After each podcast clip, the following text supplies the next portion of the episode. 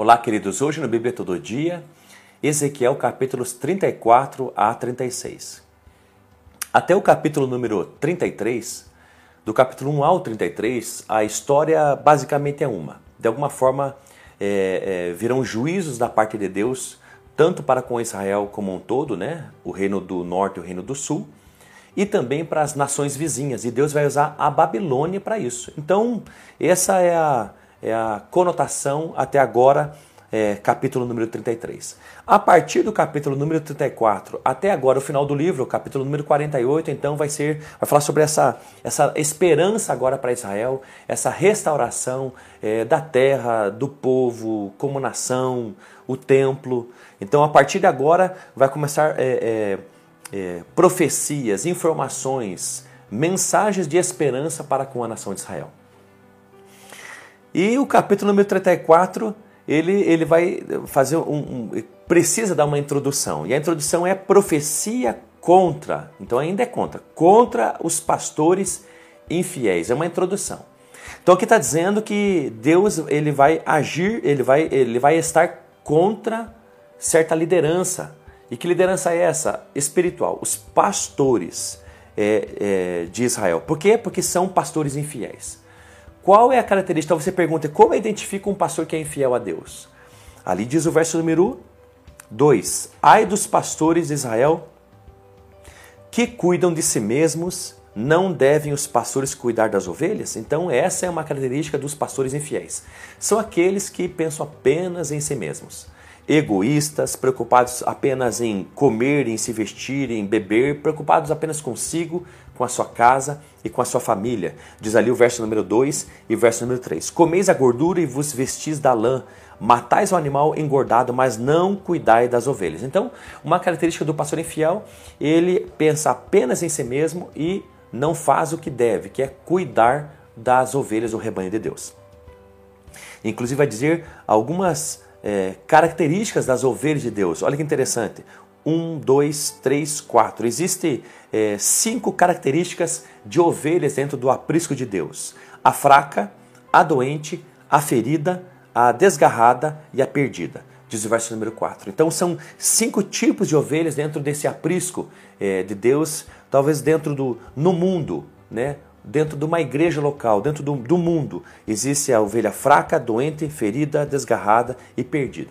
E o que um pastor genuíno precisa fazer em relação a todo esse grupo de pessoas, esses diversos tipos de ovelhas? A Bíblia diz que para com a fraca o pastor tem que fortalecer, a doente tem que curar, a ferida tem que enfaixar, a desgarrada tem que procurar e a perdida buscar.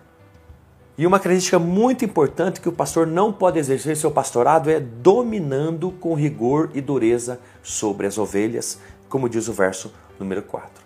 Porque o fato de, de não se preocupar com a ovelha fraca, nem a doente, nem a ferida, nem a desgarrada, nem a perdida, e inclusive agir com dureza e com rigor, o que, que vai fazer com as ovelhas? Diz ali o verso número 5: Assim se espalharam por falta de pasto.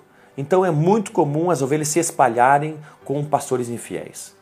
É muito comum não permanecerem, terem até escândalo da igreja, ou é, é, é, de alguma forma é, isso acabar respingando em Cristo Jesus pela, pela, por, pela má conduta desses pastores e que Deus chama de pastores infiéis. Mas a Bíblia diz nesse início da introdução do capítulo 34 que tais pastores então seriam tirados desse lugar e não cuidariam mais das suas ovelhas. Então, a partir do verso número 11, vai falar sobre o resgate desse rebanho, né, dessas ovelhas da casa de Israel perdida, né, desse povo de Deus é, é, espalhado, é, o resgate de Deus, como diz ali a partir do verso número 11. Eu os livrarei de todos os lugares por onde foram espalhados no dia de nuvens e de escuridão, diz o verso número 12. Então não importa eh, se há lugares tão eh, densos e trevas densas que vocês se encontram, eu irei até vocês, eu resgatarei, eu, eu de alguma forma vou, vou até vocês aonde vocês estiverem. Olha que coisa mais linda.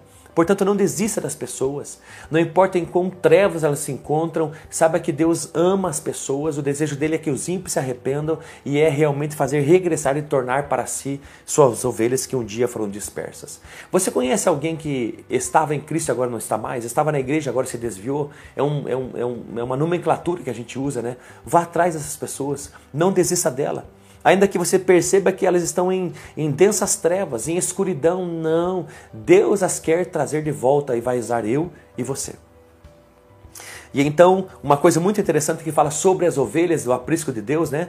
É, é, é, desse sumo pastor que é Jesus Cristo. Uma coisa muito interessante que vai falar desse juízo de Deus agora não sobre os pastores infiéis, mas esse juízo de Deus entre as ovelhas. Está ali no versículo 17 ao versículo número 22.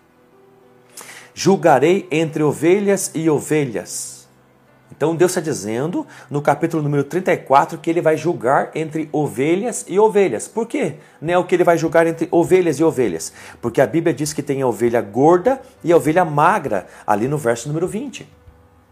E as ovelhas gordas, elas fazem algo contra as magras. Elas empurram com os seus ombros e empurram com os chifres as ovelhas magras, a tal ponto que elas saem de fora do aprisco, elas são espalhadas pela terra. Então aqui o texto está dizendo que Deus vai julgar as ovelhas e ovelhas, porque tem ovelhas dentro desse próprio aprisco que aí não tá, não é o pastor, mas tem ovelhas que, que umas judiam das outras. Umas porque podem mais, porque são mais gordas ou mais maduras. Eu não sei se uma ovelha mais madura faria isso, né? Mas empurra para fora do aprisco, inclusive com os seus ombros e com os seus chifres, as mais fracas. E Deus vai julgar isso. Será que por causa de você alguma pessoa saiu da igreja? Dos caminhos de Cristo? Se esfriou com Deus? Eu vou te dizer uma coisa: corra atrás dessas pessoas. Eu não sei como. Se elas foram para outro país, ligue. Consiga o telefone. Se você não conhece alguém, vá, procure pela internet, o Facebook, eu não sei. Ore a Deus e que o Espírito Santo te diga no quarto de oração. Mas saiba de uma coisa: entre em contato com essas pessoas, ore por elas. Porque de alguma forma, se nós fomos os causadores de empurrarmos com os ombros ou com os chifres, com a força do nosso corpo ou com algum dom que a gente tem, a gente de alguma forma expulsou da igreja uma pessoa. Porque a gente usou a nossa força contra elas ou o nosso dom de uma forma errada. Saiba de uma coisa: o juízo de Deus será sobre nós. Então você precisa pensar sobre essas coisas. Capítulo número 35, então, vai falar sobre profecias contra o monte Seir, que é a mesma coisa contra a terra de Edom, diz ali no verso número 15. Esse monte Seir, tu será destruído e todo Edom. Então é a mesma coisa, é, é, são dois nomes para a mesma coisa, Edom e Monte Seir.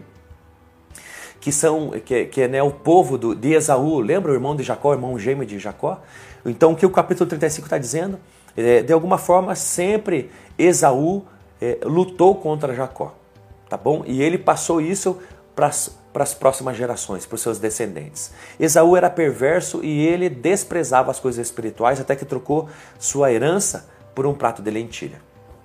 E o verso número 5 do capítulo 35 e o verso número 11, olha o que Esaú pensava sobre Jacó e os edomitas, que são os descendentes de Esaú, pensavam sobre Israel guardastes inimizade para sempre. Então sempre houve uma inimizade, animosidade, um desejo de vingança e de lutar contra é, é, Esaú em relação a Jacó, Edom em relação a Israel.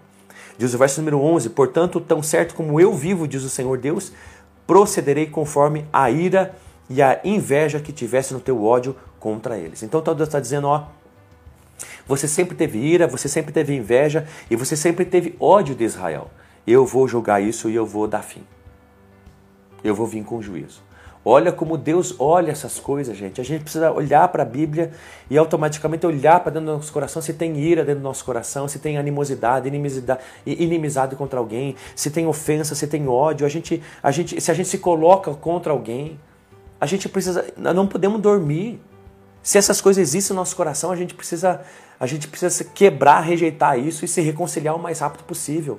Antes que veja, antes que venha o tempo de juízo, o tempo de prestação de contas nosso com Deus. E então, por fim, o capítulo número 36 vai falar agora sobre essa restauração da terra eh, de Israel, aonde a terra será sarada. Eh, eh, Deus está profetizando agora para Ezequiel, dizendo que vai vir um tempo de restauração de todo Israel, de toda a terra. É isso que começa dizendo do verso número 1 ao verso número 15, a restauração da terra. Inclusive, Deus fala no próprio verso número 7.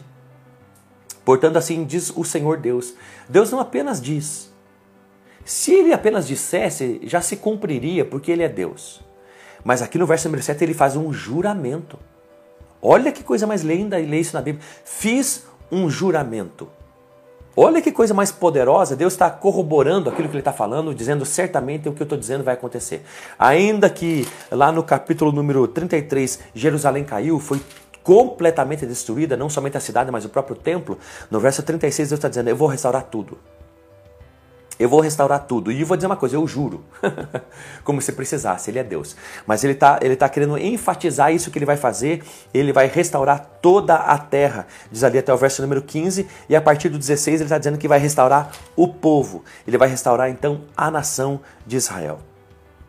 Eu vos reunirei, diz o verso 24, de todos os países e vos trarei para a vossa terra. Ou seja, um remanescente sobreviveu, mas foi disperso entre outras nações e Deus está dizendo que vai os trazer de volta e vai dar de novo aquela terra para eles. Olha que coisa mais linda. E eu quero terminar esse vídeo dizendo essa, essa vida de, de novo que Deus traz. É, é, esse, esse nascer de novo, esse florescer de novo, essa restauração toda sobre, sobre a terra e sobre o povo.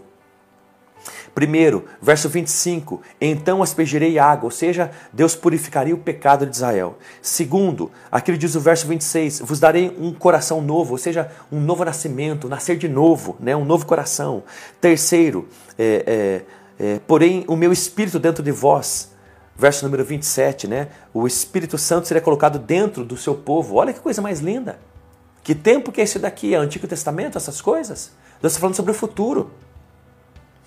É, é, outra coisa importante, tomará para si é, é, meu povo, diz, habitarei na terra, Deus tomará para si, ele vai habitar na terra, ele vai morar entre seu povo. Essas palavras são proféticas, não apenas para o Antigo Testamento, mas para o reino milenar de Cristo. É, quinta coisa importante, verso 31, e vós mesmos tereis nojo dos vossos pecados e das vossas abominações, ou seja, o povo de Deus vai ter aversão do pecado. É, outra coisa importante ali, a sexta, mais uma vez permitirei ser consultado pela casa de Israel, diz o verso 37, ou seja, comunhão com Deus Deus multiplicaria Israel, diz também o verso 37, e por fim, verso número 38, o Senhor seria glorificado, porque ele diz: E saberão que eu sou o Senhor. Olha que é, essas profecias de esperança, né? Até agora juízo, mas a partir de agora você vai perceber uma mudança das palavras proféticas que Ezequiel recebe e é de esperança, é, é de vida, é de restauração, é de regeneração, é de ressurreição, é, é, é de sarar a terra, de, de, de, de, de, criar um povo, é de, de não criar, é de, de, de novo fazer com que o povo fosse restabelecido e se multiplicasse, e se tornasse um povo forte, é de Deus habitando com Israel. A partir de agora é isso que a gente vai perceber é, é, nessa parte é, do livro de Ezequiel. Tenha esperança no teu coração, não importa quão devastado estão as tuas terras, o seu coração, ou ao seu redor, na sua casa, na sua família. Saiba que em Jesus Cristo sempre há esperança. E as promessas de Deus sempre estão vivas e dispostas para que a gente possa viver elas, desde que a gente se quebrante, volte para Deus e, como diz aqui o texto, né, tem a versão do pecado, se aproxima dele, os pecados perdoados, o Espírito Santo habitando dentro de nós. Ah, essas são palavras de muita esperança e que tem encher teu coração e o meu de muita alegria. Em nome de Jesus, encha o teu coração de alegria e viva esse dia dessa forma, é, jubiloso de tanta esperança e alegria que se encontram nas promessas e na palavra de Deus para mim e para você.